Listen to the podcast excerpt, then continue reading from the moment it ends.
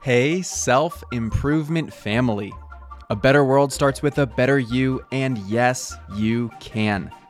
So let's take another step toward your best self today. This is a newer topic to me, and I thought you'd find it interesting as well. I've recently become aware of the idea of having evolution goals. As an alternative to having traditional goals, which are very concrete and ideally have a lot of details in them, evolution goals are more aspirational. It's more like setting an intention that holds you accountable to pursuing life a certain way. For example, you could have a health goal to lose 15 pounds in 45 days. That's very tangible, and from there, you can brainstorm strategies to achieve it and commit to daily actions. An evolution goal is more broad and along the lines of to be in elite shape for my age. Or another example you could have a goal with your partner to go for a vacation in the summer of 2023. Again, a specific goal that is clearly achievable. An evolution goal would be more along the lines of to maximize the amount of love, intimacy, and connection I have with my partner. Let's think about the term being used here evolution.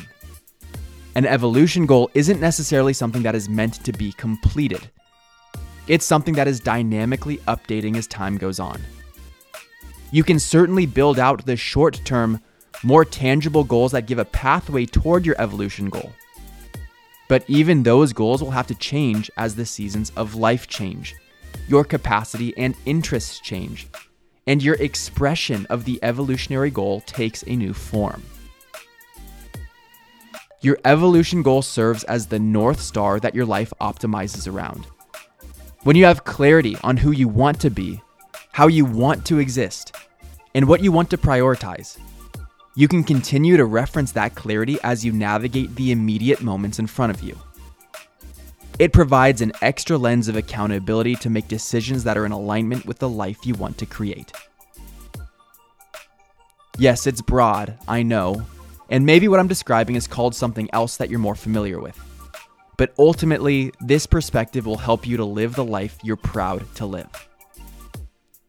I'm Brian Ford, and I am proud of you for being so committed to your growth. Keep doing the work, and things will keep getting better. You grew today. Let's do it again tomorrow on Self Improvement Daily.